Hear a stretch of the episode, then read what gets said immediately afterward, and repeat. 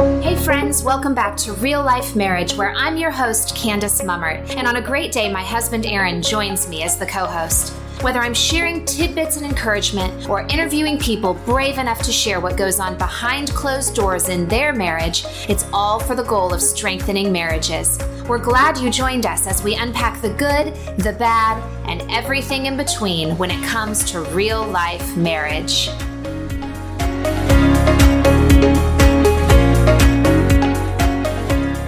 Everyone. Welcome back to Real Life Marriage. We have the privilege today of having Aaron with us. Hi, hey, honey. Hey, how's it going? It's going well. I'm thanks, excited to have you. Thanks for the invitation. This is his first interview to do with me, and it just worked out well this afternoon. We are interviewing uh, some friends of ours. And so it's extra special to have Aaron with me as well as to have Kayla and Corey here with us. We met them about a year ago through an organization that our daughters and their daughters are all a part of. And we hit it off, and they have blessed us in so many ways. We learned very quickly their passion for the outdoors and their passion for Jesus and their passion for people. And so I knew that they would be great candidates to pour into our listeners, and we're excited to have them with us. So, Corey and Kayla, welcome.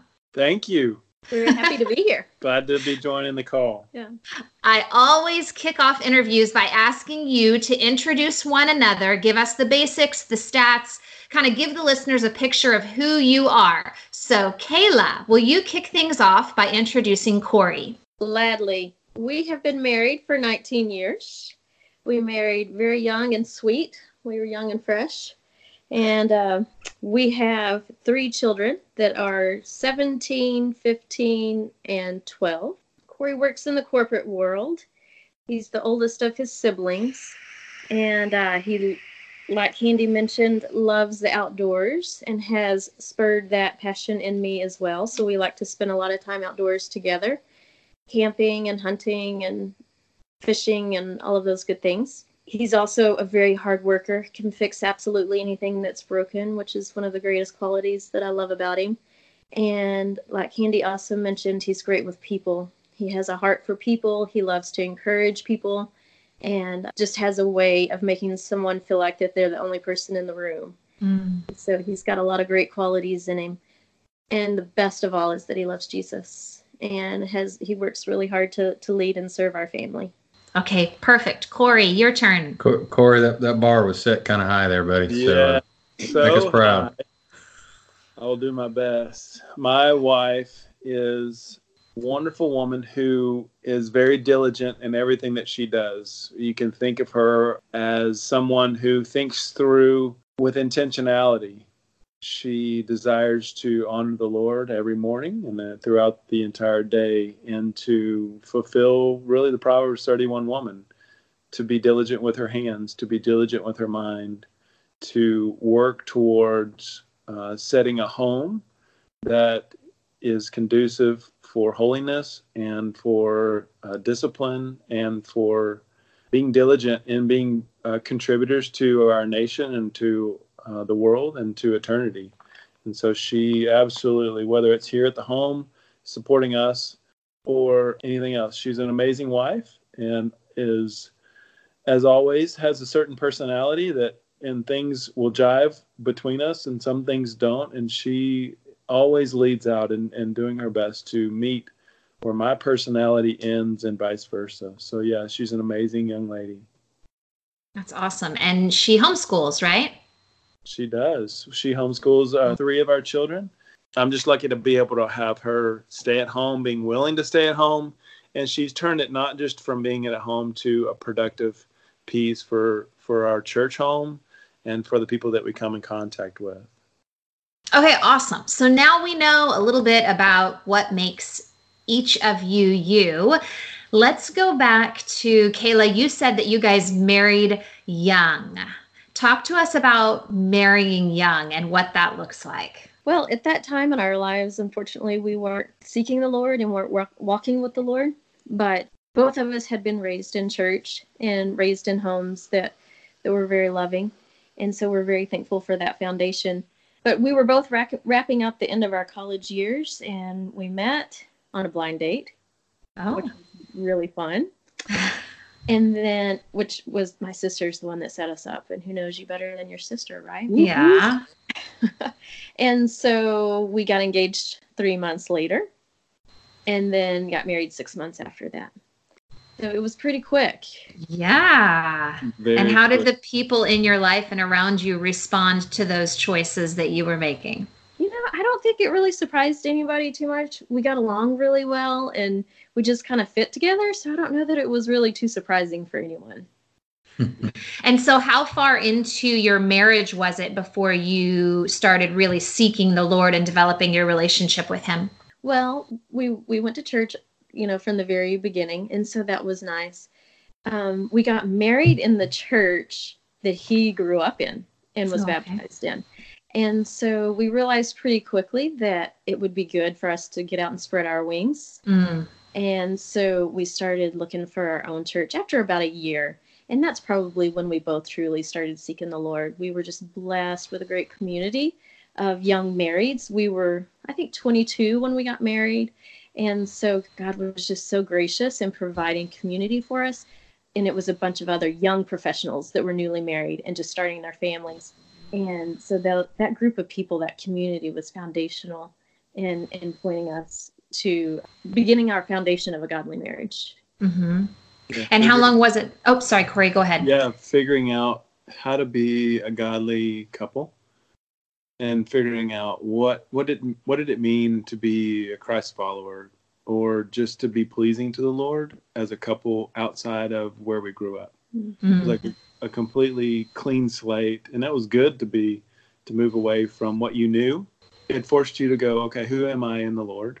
And um, that was very very healthy for a lot of couples that moved away from home and we really clung together at that point in time, which was huge. And how long was it before kids started coming along? Uh, that didn't take very long either. Um, I would say we were probably married two years, and we had our firstborn. And I was teaching at the time, and then I just looked at Corey one morning and I said, "I don't know how we're going to do this, but I need to stay home with this baby." So, was that something that you guys had talked about bef- prior to that? No, Um, no, to say that we had any premarital counseling or premarital uh, conversations would that didn't happen very yeah. So that was one of the things that, as you look in retrospect, when we were starting to date and got serious, and and I proposed, there was no one in our lives that really said, "Okay, time out. Let's talk about this." Mm. Um, and I think at the that point in time, that was a certain generation or a certain style that um, you read the you read God's word, but did you really actually have accountability and ownership of being and fulfilling your role? And whether it was a man in our church going time out, is this for real, or is this something you really should do? Uh, no one, everybody was just like, hey, that means another party. Let's let's go let's go for it. So um, I think we found out quickly that we had not thought through a lot of things and that there were a lot of things that we needed to grow with the Lord ourselves and then also with each other. So, what were some of those first things, kind of that you've alluded to? All of a sudden, you're married, you're finishing school, you haven't had all, a lot of these deep or life-changing conversations. What, or or maybe it was just laundry on the floor. But what were some of those first obstacles as a young married couple that you guys had to overcome? Selfishness. Hmm. Oh, didn't we all? Yeah. Yeah, we've never had the toothpaste in the sink issue. It's always been big issues. Let's just start with selfishness right off the bat because that was definitely something that I needed to work on of just learning to love someone unconditionally, but then also being willing to put somebody else's needs before my own and for mm. caring about somebody enough that I wanted to put their needs before my own. yeah. And for me, it was it was more of knowing how to how to love my wife. I had my one way that my personality drives that God built me, and I that was the easy way to do it. And and I didn't know how to love my wife because she is very much you know planning, structure. Those were things that filled her bucket, if you will, and I had no skills whatsoever. Was never taught that, and so I would try to I would go over the top in lo- loving her the way I knew how, or how I enjoyed, or how I thought I should have should be loving her, and it it had very little value for her.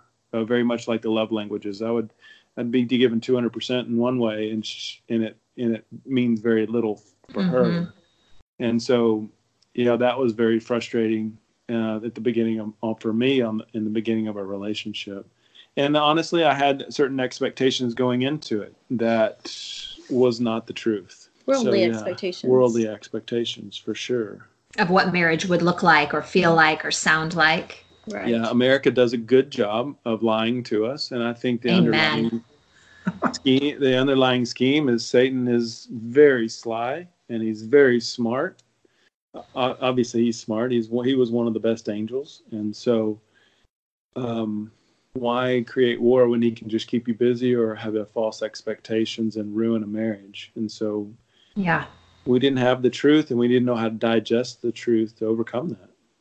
So, what kind of concrete recommendations would you have for other newlyweds and or specifically young couples that are learning like how did you start to love one another better or become less selfish so that you could put others first? What are the concrete things that you learned through that that you could input to other couples? you know what what'll be hopefully a theme that you hear as you hear more of our story is being sensitive to the holy spirit but more than anything is just to be willing to be repentant Mm. and when the holy spirit would stir in me that something that i had said had more of a dagger effect than what i realized or when i realized that i was making a choice that was selfish i just had to be sensitive to that and be willing to go to corey and, and tell him that i was sorry and then take it a step further and just try to remove that from my life.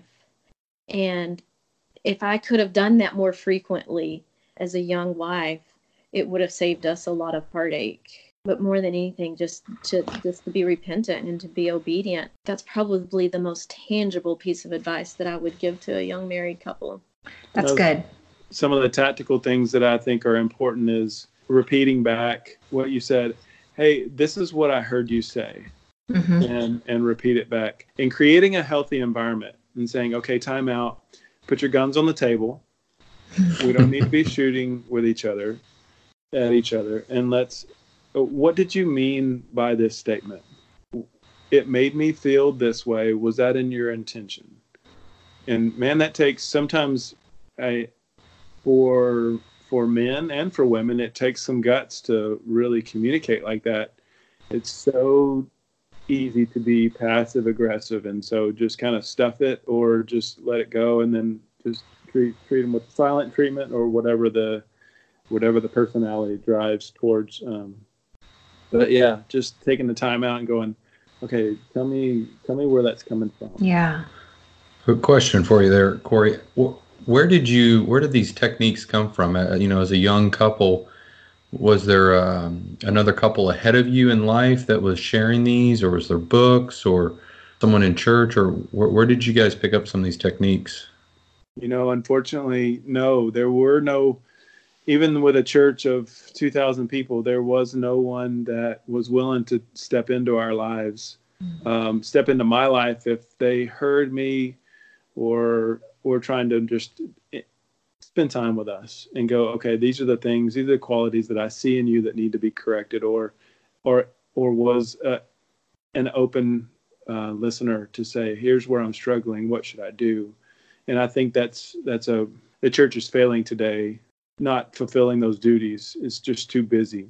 And but Yeah. um, regardless of that, we I we went through a, a lot of counseling, Mm. counseling one on one, counseling two on one, and and some group counseling that gave us a ton of skills that I wish people knew. And I always equal it to a financial advisor and going once a quarter and I always tell young couples, you need to sit down with a couple or a counselor to say, all right, what's going on this quarter? What are you, what, is there anything you need to unpack to try to understand about each other and really spend that time, take the investment? Yeah. Well, I we've talked many times uh, on the podcast about how counseling is not a bad word; that it's actually something that pretty much every single one of us in one season or many seasons need that it's never a bad thing to ask for help and to ask for an outside perspective especially as believers if you're asking for it from another believer from mm-hmm. someone who's seeking the lord and like like you said kayla sensitive to the holy spirit and and, and those things that, that it's good to ask for help yeah if i want if i need to make an a financial decision i'm going to ask a banker or a financial analyst. If I am going to make a real estate move, I'm going to ask a real estate a real estate agent. Whatever the decision is, this, the smart thing for someone to do is to get some wisdom around that. And for some reason, it's taboo to go, man, I am just not figuring out how to communicate with my wife. You got any ideas? And it can just be simple as that. Mm-hmm. Yeah. I love the way you just said that. So matter of fact, like, hey, this is what I'm struggling with. Do you have any ideas? That's yeah, That's one good. of the other one of the other pieces of advice as you start, I suggest doing a personality test. A couple mm-hmm. of them. Some are less spiritual than others, but all of them, I've I've actually gone through probably about ten of them from corporate and from Christian organizations, and they all tend to be lined up the same. So just learn who you are, and have your wife do one, and it great. There's a lot of great tools out there to help, and you should definitely make the investment. Yeah, that's good. So, working through some of those initial things, learning to communicate with one another, learning to love one another. And if I'm not mistaken, it was around the time of your second child being born and adding to your family that you guys hit probably the rockiest spot in your marriage. And those are my words, so correct me if I'm wrong. But um, I mean, a pretty big mountain that the Lord totally helped you overcome. Is that right?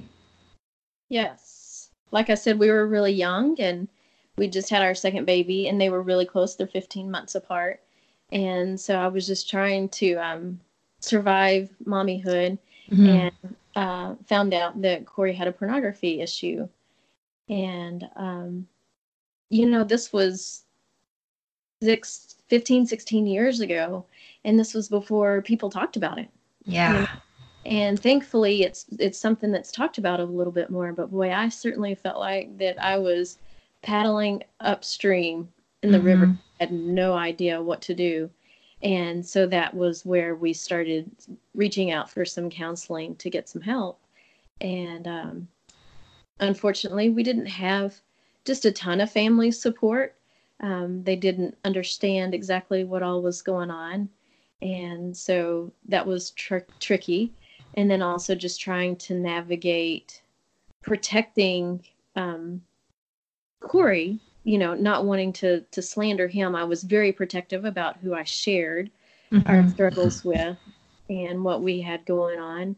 But um, it was it was hard yeah definitely was the, the at that point just history of of the internet being born back in in when we when I was junior high high school and it was a it was a tendency where where things went from paperback in the old days uh, to something that you could access with no trace and so mm. it was an absolutely perfect scenario for for Satan to really get his, get his claws into uh, any of the Western world that had access to this and really, I would say, sabotage. Um, uh, I, 90% of the of men in America, in my opinion, um, are sabotaged by this, and so that that developed. I had a great home.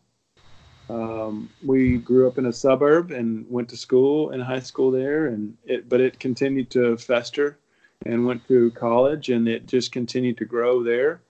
Uh, looking at the internet and pornography, and it was it was um, it was an out for me. I, what I learned is it was kind of a passive aggressive. There was stress in my life. That was the way to kind of whether instead of drinking alcohol, that was that was my out. That was my getaway. And I and I've learned a lot about my personality. I I, I struggle with being in big crowds at that point in time, and so a lot of uh, depression ish uh, feelings, a lot of darkness, a lot of fog, if you will. And so that was my out. And so, of course, I, I thought the marriage would resolve, which it never does. Uh, in some cases, it makes it worse and uh, carried that into the marriage, unfortunately. It was something that initially I tried to white knuckle it. I tried to address it. And so you would fight, fight, fight. If you think about it, it's I'm thrashing in this water trying to to swim and I don't know how to swim and I'm just drowning. I'm just I'm thrashing around. So we started to go to counseling. It was not a pastor, it was actually a counselor that had the skills to walk us through those things. And so I learned I didn't know who I was. And so we went through a lot a lot of counseling and a lot of money um, to work through those uh, areas.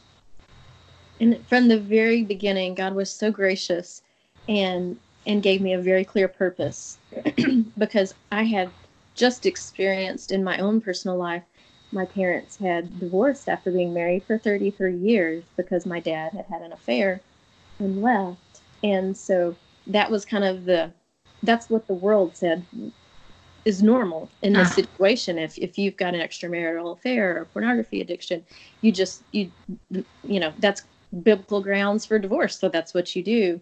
And i'm so thankful that from the very beginning god was very clear with me that that's not what he desired for us. Um, and so i i remember going into the counselor probably our very our second session because our first session we kind of just laid everything out there for him. And then he said, okay, why don't we split you guys up and I want you each to come in individually on your own. And so the very first time that I went in on my own, I took him this verse. And it's in First Peter 3 5. I'd like to read it to you. I'm sorry, it's in First Peter 3.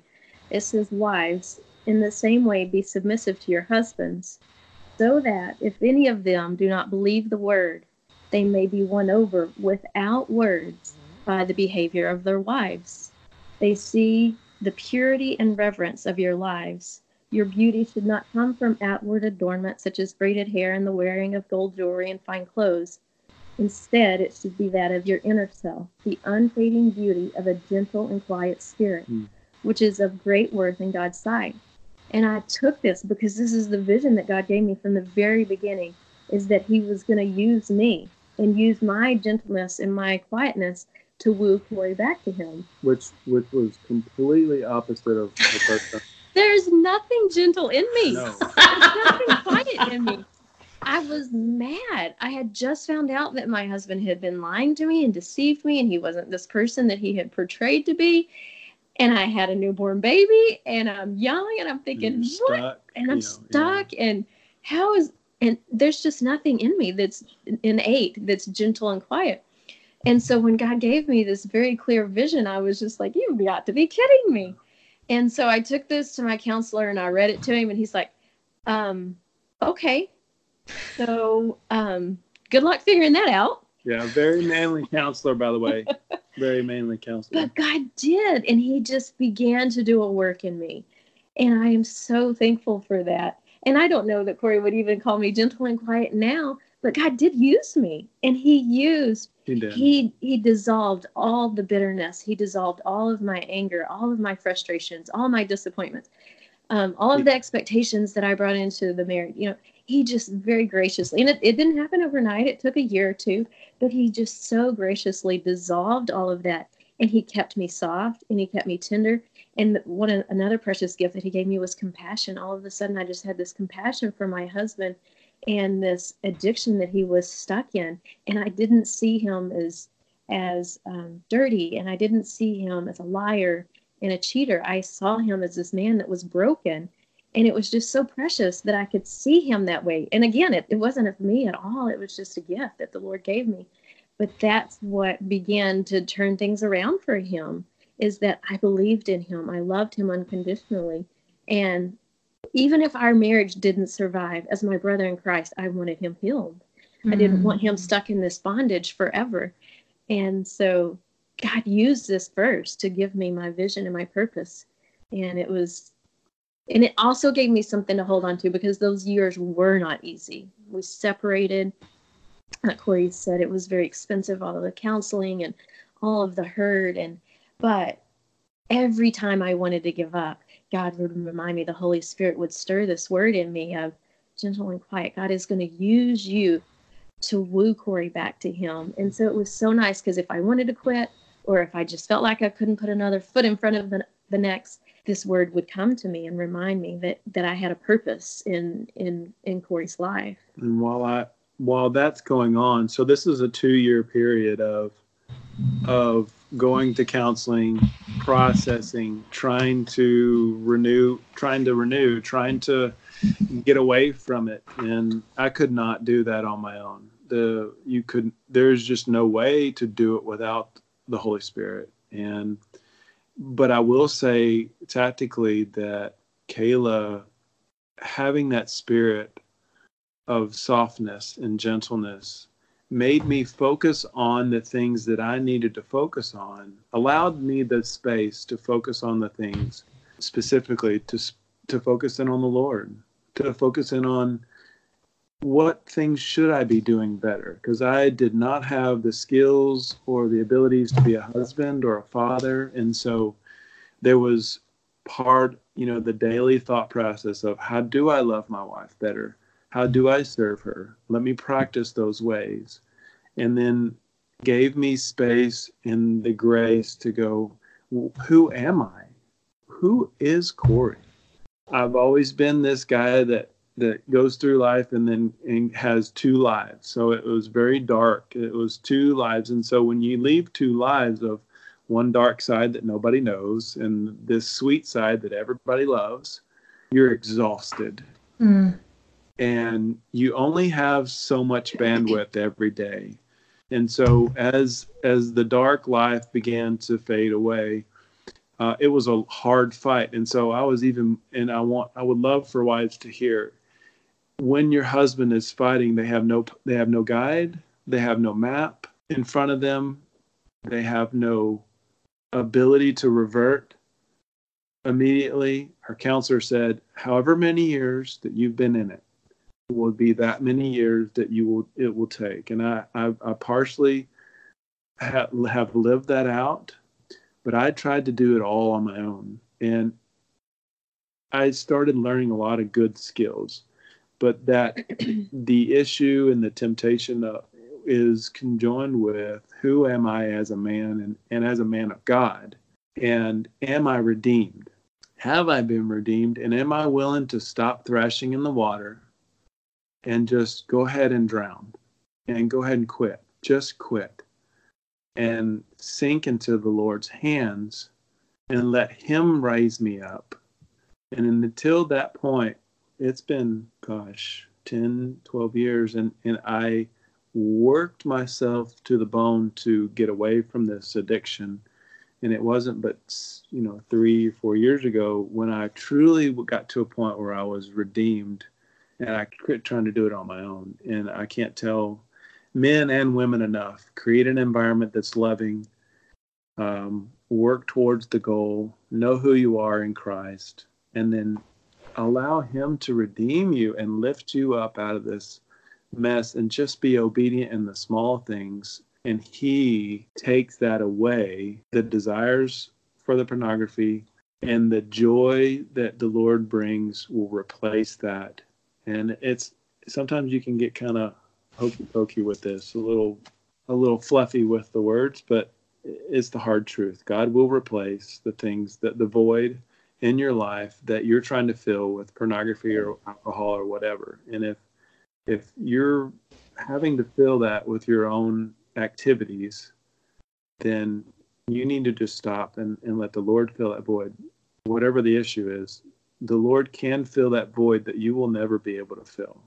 So, a few things that I heard you say that I think can be really um, tangible things that someone who is dealing with an addiction could walk away with is number one, to set up a healthy, loving environment so that the, the people and the space around you are supporting you. Yep. Um, obey in the little things. And for me, I feel like to me that speaks volumes because often addiction or not, whatever the Lord is bringing us through, sometimes seems so big that we can't even begin to know how to walk through it or over it or get it out of the way. And so obeying in the little things feels like, okay, I can take that step I can take that little bite and not have to eat the whole elephant at once, right? So obey in the little things.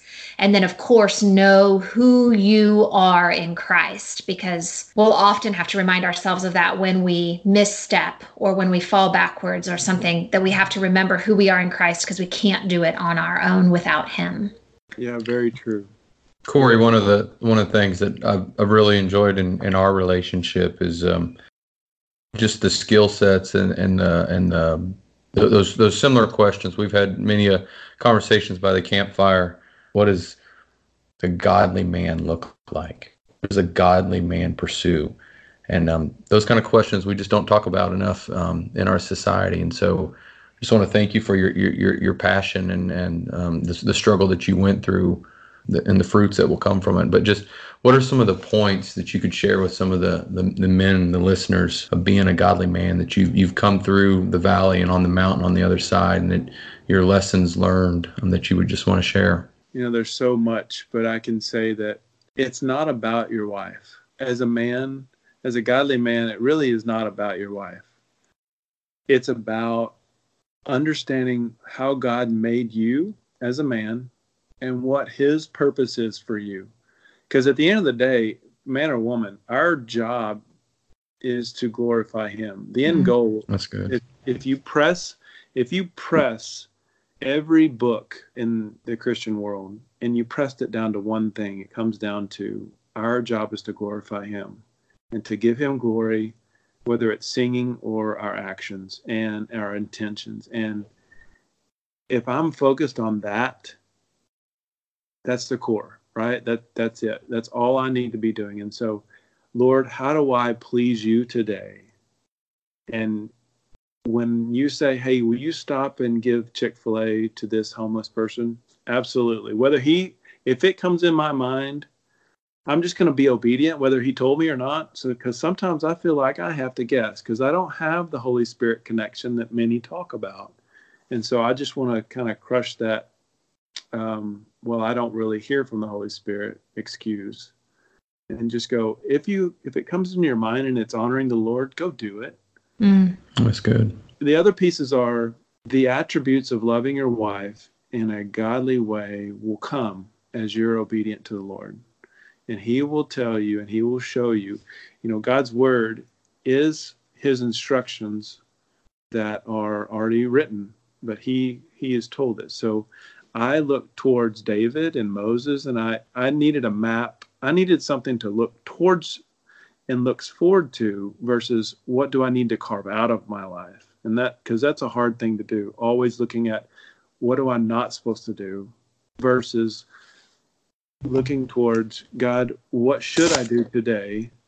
And let me look at some godly men, some some awesome brutish men that were also uh, a resemblance of of God's heart. And David, it comes up. I read. I would just constantly read about David, and he was strong physically. He was. He danced and sang, and and I started comparing that to, do I do that? Am I strong? Am I comfortable singing out loud? Am I comfortable uh, speaking into someone's life? Am I comfortable acting this way? Am I am I strong physically? Am I strong mentally? And where I where I'm weak, I just ask for provision, and then I'm diligent. There's a lot of um, things that we should do. I think then we need to go forward and be diligent on the how to and move move on it. Do something about it. And then I think lastly, or one of the last things for men is you really need to. There's two things. One, who are you? Um, and then you need to write your priority list in your life, whatever that is. God, that's wife, true.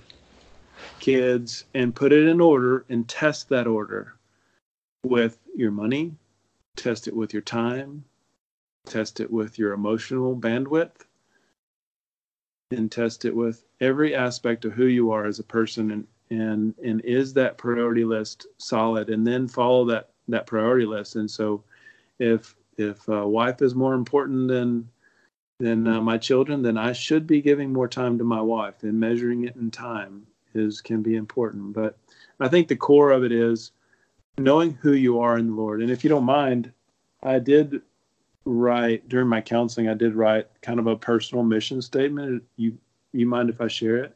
I would love that. Great.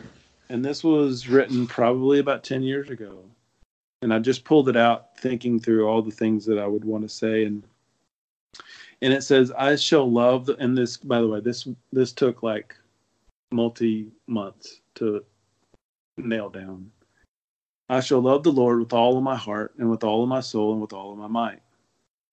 I will grow myself, my family, and other men in the grace and knowledge of our Lord and Savior Jesus Christ.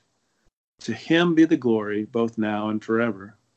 I will honor and lead Kayla, the kids, and teach the law of the Lord that is perfect in restoring the soul. I will urge, drive, disciple men to grow and lead godly lives and families. And I will encourage and lead our family in showing Christ's love to everyone God places in our path.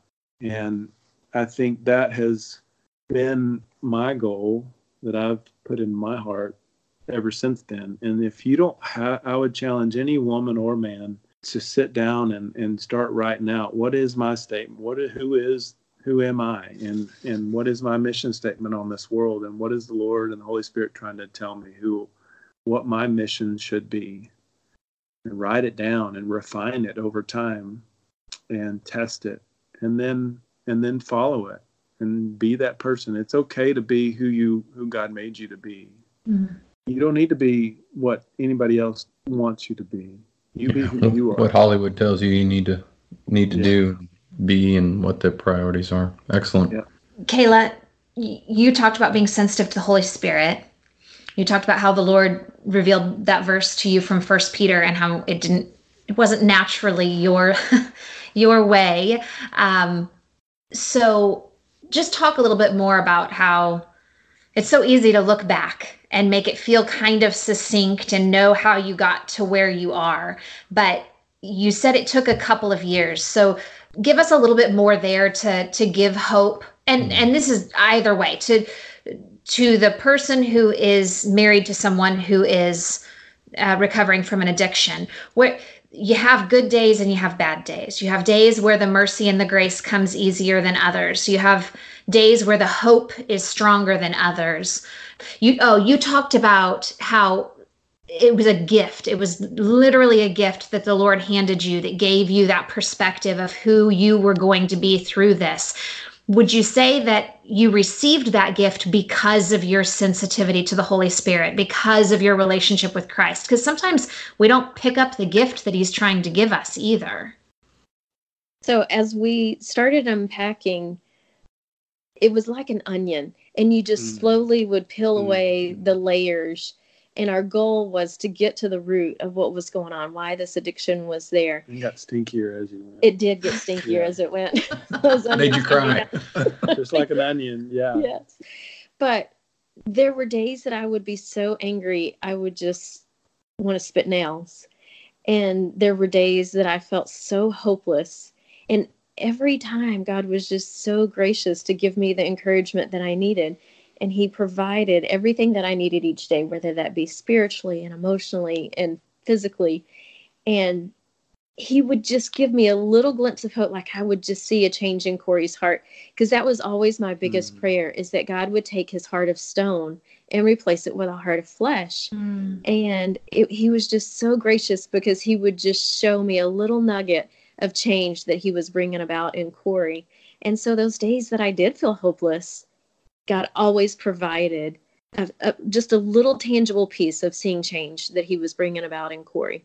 And I, I would say also when, you know, when we were separated, I slept in a, a vacant house, um, no electricity, no water. And I was like, there are many nights on the floor. I just wanted to give up and I'd just call out to the Lord. And, you know, he didn't, he didn't answer every night, but I knew that I was being obedient. And I just kept saying, is, is this Bible true? Yes, it's always been proven right. The Bible has never been proven wrong. So is this the most solid document ever? Yes. So what else am I going to rely on? obviously it's going to be i'm going to rely on god's word and so i'm going to read god's word and if that's true i'm going to follow this guide and i don't care. I'm not giving up. I'm just not giving up. And i don't care if i feel feel it or not i'm going to be obedient. And i think mm-hmm. that's where some soft americans are in many ways. They are not hardened whatsoever. And so they go a week and nothing's changed and the wife is given up or the husband's like forget this. I tried it for a week. This is no good. And they just give up. And so my challenge to the men are quit being so daggum soft and harden up a little bit and be obedient regardless of how you feel and wives you're gonna have to you're gonna have to proverbs 31 woman up a little bit and you're yeah. gonna have to harden up and you're gonna have to be okay with not you can't unleash your fury every day if some light bulb just doesn't come off. And you have to submit to the Lord all that anger at, at any moment so that it creates that environment. And for me, I also, I don't, and at some points the Lord would answer and I would say, Lord, I just can't take another verbal beating. I just can't. Even even if it was so light, I was just so sensitive to it because it was it was rough. But he was faithful when he knew I could not take enough. And I was I was at the end. He I would come by the house and do what I needed to do. And and Kayla was kind, just enough to give me hope. And it's that's why it's called daily bread. There's no our God's desire is for us to need Him to glorify Him. And if He gives us a month's worth of sufficiency, we're going to ignore Him for a month right. until we need it again. Amen. And so, is He a jealous God? Absolutely. Yes. And so, does He want us to be attentive to Him? Yeah. Yes. Mm-hmm. So, why would He give us a month's worth of sufficiency when that ignores Him? And so, that daily obedience and the daily peace where he would just give me enough hope. I love so, that. Both of you, both of you said that that in the in the moments of wanting to give up, in the moments of being completely overwhelmed, God lets you see something in the other one that gave you hope for the next day. You had to take hold of that and grasp that. Okay, I see that little change, or I felt that little bit of peace or love or whatever that's awesome. Did yeah. you have something? Yeah, I had a question. Uh, so, Kayla, uh, what I'm interested in the um, just as you were as you were walking through this, uh, you know, at day one, um, and through that, what what priorities changed? What daily activities shifted? Like, I feel like there's some some choices that um, you, you, had to submit to the Lord with, um, and, and maybe the way you you sought Him or um, the hours or the time that you, you went after? him What was what was the Lord working with with you on as far as um, tangible daily activities? I had always been a daddy's girl growing up, and I had put my earthly father in the place of my heavenly father. And then my dad, like I mentioned, had the affair and left, and it crushed me.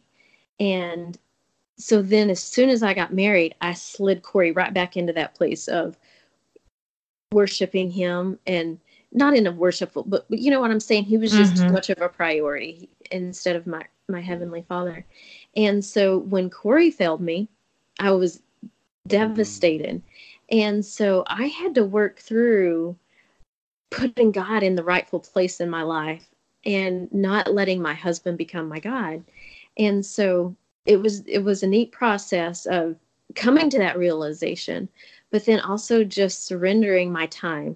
So I began to read my Bible and pray in a fresh new way. And I just tried to remove any obstacle that was eating my time that didn't need to be in my day. If it was reading a magazine or watching a movie or, you know, whatever, I did not ever allow myself to just go numb. I was very purposeful and intentional with my time and seeking the Lord and began to just devour the Bible and memorizing it and praying and just trying to be sensitive. I'd never really heard from the Lord. And so I desired that so strongly was to just hear his voice. And so I did just spend a lot of time just seeking him, what he, what my purpose was in my marriage um, with my children in my community in my ministry. And so it just, for the first time in my life, I just had this really tender relationship with the with the father. And it it was just really neat. And so it did make me more attentive to be able to hear whenever he had a clear purpose or a clear word that i needed to give to corey or in those moments of when i wanted to rip his head off just biting my tongue and being kind when those things weren't coming naturally it was because i was hearing that word from the lord i think there's a certain place for books that give tactical skills um, but in that in that port at that point in time, all of that was man made. And it, we needed to rely solely on God, mm-hmm. His mm-hmm. Word, and and we did not we were not taught how real and how there the Holy Spirit was, and that He was with us, and you know we we learned that along the way. But we we fought hard, and we became a lot hardened. I think we we're deeper oh, we say, would we go through it again? I say I would go through it again because um, it made us deeper and harder people. Harder as in we know that we've been through it, and deeper in that the depths of His love and His sufficiency. We know so much better than someone who's never gone through a struggle, or at least never ad- addressed a struggle that they're uh, ignoring. And I would yeah. say a turning point for us was when I forgave Corey. Because again, that wasn't in my natural tendency. I was so bitter and so angry. And I thought, I am going to remember every diaper I changed on my own, every holiday I spent on my own, you know, every lie he told me. I am going to remember this and rub it in his face until the day he dies. Yeah. I mean, I was just knew that I, that because that's my flesh, I can just be that vengeful. And again, God just said, "Oh, whoa, whoa, whoa!" But what does my word say? for, forgive unless you not be forgiven yourself. And so it was a really neat process to go through of even though he didn't necessarily ask for the forgiveness, but being able to give him the forgiveness mm. from all the pain that he caused me. And when that happened, it was a huge switch was yeah. flipped in him and his he began to become more soft and he began began to be more intentional and involved in our marriage and it was just like it gave him it just released the bondage that the enemy had on him mm-hmm. whenever i forgave him and i told him that i believed in him and the, god was working on both of us yeah absolutely we had so many things that we both needed to shed and that's where i talk about repentance being so important and forgiveness yeah. being so important because it's just a, a stronghold that the enemy can have on you. And the moment that I forgave him, I just, I mean, it's like I just took those, all of those memories and they were just mm-hmm. washed away. And so it, it's never even a temptation to rub that in his face. I would never want to dishonor him in that way or hurt him in that way. And again, that's just another gift that God has given me of of washing all of those memories away. I mean, sure, I could recall all the details if I really wanted to. Let's not do that. No, I won't do it. but it's just really neat how God worked that in me because that's not me. It's it's just the opposite of who I am naturally. Talk about what Jeff said at the end when he gave you the instructions that oh it, i mean there there came a point like a year into the counseling maybe even a little bit further the counselor's like just kayla he's not getting it. It's not going to happen i think. And not that the pornography was an issue at this point it was the development. The pornography praise the lord he was delivered almost immediately but he was a child wearing man's clothes and i would get so frustrated and just feel like i was beating my head against the wall because his development had stopped, which is very common in addiction. Yeah. From the time that an addiction starts, your development stops. And so I just kept rehashing this with the counselor. And again, it wasn't toothpaste in the sink kind of stuff, but not remembering to pay bills, not being necessarily yeah. connected with the kids, not not being intentional with me, you know, things like that more specifically. And the counselor's like, look, we have done everything I know to do there's just there's no other hope at this point. He either's just going to have to get it or he's not. And he said at this point, I don't think he's going to get it, and I think it would be easier for you to just cut your losses And I just looked at him. I was like, there is no way in heck. Remember, God gave me this very clear vision and this very clear purpose. And there is no way I am turning my back on this yeah. man at this point. And I went home and I said, look, counselor doesn't think you can do it. Our parents don't think that we're going to make it. You know, the people that we have confided in don't think that we're going to make it. But I'm here to tell you, I believe in you and I know that you can do this. And I know that we can do it together. And I know that God has a plan and a purpose for our marriage. He is going to restore our marriage. And Corey just broke down at that point. Yeah. That was the first time that she had ever spoken to into my life hope and belief in who I was. And from then from that point I had an advocate. Had someone mm, that, that, that spoke over me hope, that spoke over me, I believe in you. And and I'm I am in this. And so she's my she became my battle buddy and not my adversary. And the chart, the line chart that just started going, you know, nearly 45 degrees up in progression of of my skills and our, our relationship and my relationship with the Lord. I just needed I needed a wife who who had made covenantal commitment to the marriage not just me, but to the Lord in a marriage, the marriage covenant, to fulfill her side. And she was doing that. And and that made all the difference. It's such a reminder. The Bible tells us, you know, that our tongue can bring life or can bring death. And the example that you just gave literally went from your marriage dying to your words breathing a new fresh life into your husband and into your marriage and and giving it life to see tomorrow. Because you simply and I say simply because sometimes but sometimes it's real real real hard to make those words come out. Uh, but you know that that you you took the time to say i believe in you i believe in us i believe what we can do and the same thing when you say please forgive me, I am sorry, or I forgive you. Like there have been plenty of times where I've felt like I was supposed to go to Aaron and say, I'm sorry. I'm sorry for what I said, or I'm sorry for the way I responded. And I have to literally talk myself into it because I don't want to go say that, right? but there can be an almost instant peace that comes over a relationship when you just like you said, Corey, when you harden yourself up enough to push through and do what needs to be done. Yeah. And it does. It puts it takes the work. Anything that we've that we've totally missed or just a, a final thought or a final scripture or anything that is on your hearts that you would want to kind of wrap things up with?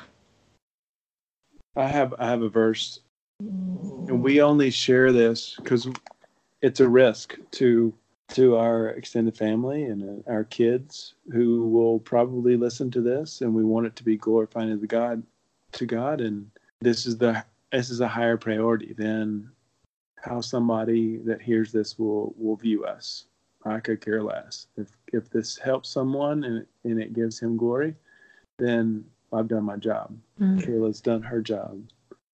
And in, in James, it's in James five nineteen. It says, "Brethren, if any one among you wanders from the truth and someone turns him back, let him know that he who turns a sinner from the error of his way will save a soul from death and cover a multitude of sins. And we we live by that. And we I think the final thoughts are Kayla and I as we matured, we said we must build a foundation where the baggage that we had to unravel, we will not, we would create an environment that our kids did not have to suffer. And so, since that time where our kids were two, three, four, we set priority and diligence to create an environment that they are Christ followers and do not have the baggage, and a, a, a, much higher foundation to stand upon than the foundation that we grew up in. Now, uh, totally honor our parents. They were amazing, but we want to set the highest bar as possible, and so we shoot for that every day. That's so true, Corey. And and you know, part of part of shining God's light is us being vulnerable and sharing our stories and our struggles. And, and so we thank you guys for doing that. But before we let you go, I have a little game I like to play sometimes called rapid fire questions. So it's supposed to go fast. You can't pause and think about it for a long time. Okay. And so I'm going to ask a question. Uh, let's start with Kayla. I will ask you the questions first, but you answer the way you think Corey would answer. Got it. Okay. All right, Kayla. Corey's favorite color, Blue. Yep. favorite restaurant. Malai Thai. Yep. Uh, where No, was no, your Not, not really. Oh, restaurants are so hard. Fix. Yeah. Fix. fix. Oh, fix. Worth, Yes. We haven't tried that one yet. Okay. Uh, we can't do that one. Hang on. What that next one was? How many kids do you want? We already know that. You're good to go. Um, okay. We need Where five would more. okay? Where would Corey's dream vacation be? The mountains. Yeah. Favorite sport? Oh, he's not a sport person. Team roping. he just whispered for those of you that can't see. He whispered the answer. Okay, would he choose summer or winter? Summer. He's questioning.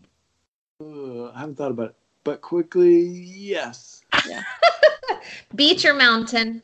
Mountains. We got that one. Yes. Yes. What's yes. his primary love language? Sex. Yes. Is it physical touch? yes. Hey, What's his? Nothing wrong with that. What's his No, favorite not movie? at all. What's his favorite movie? Tombstone. Yeah, that's in the. That, yeah. Yeah. Up there pretty high. Yeah, that's a, cla- he- a classic. So classic category, yes. Tombstone's one of the classics, yes. Okay. And would he choose to watch a movie or read a book? Read a book. Yep. All right, pretty good, pretty good. Now we're gonna flip flop. So now Corey, you answer the questions, okay? But you're answering for Kayla. Oh goodness. Ready? All What's right. her favorite color? blue?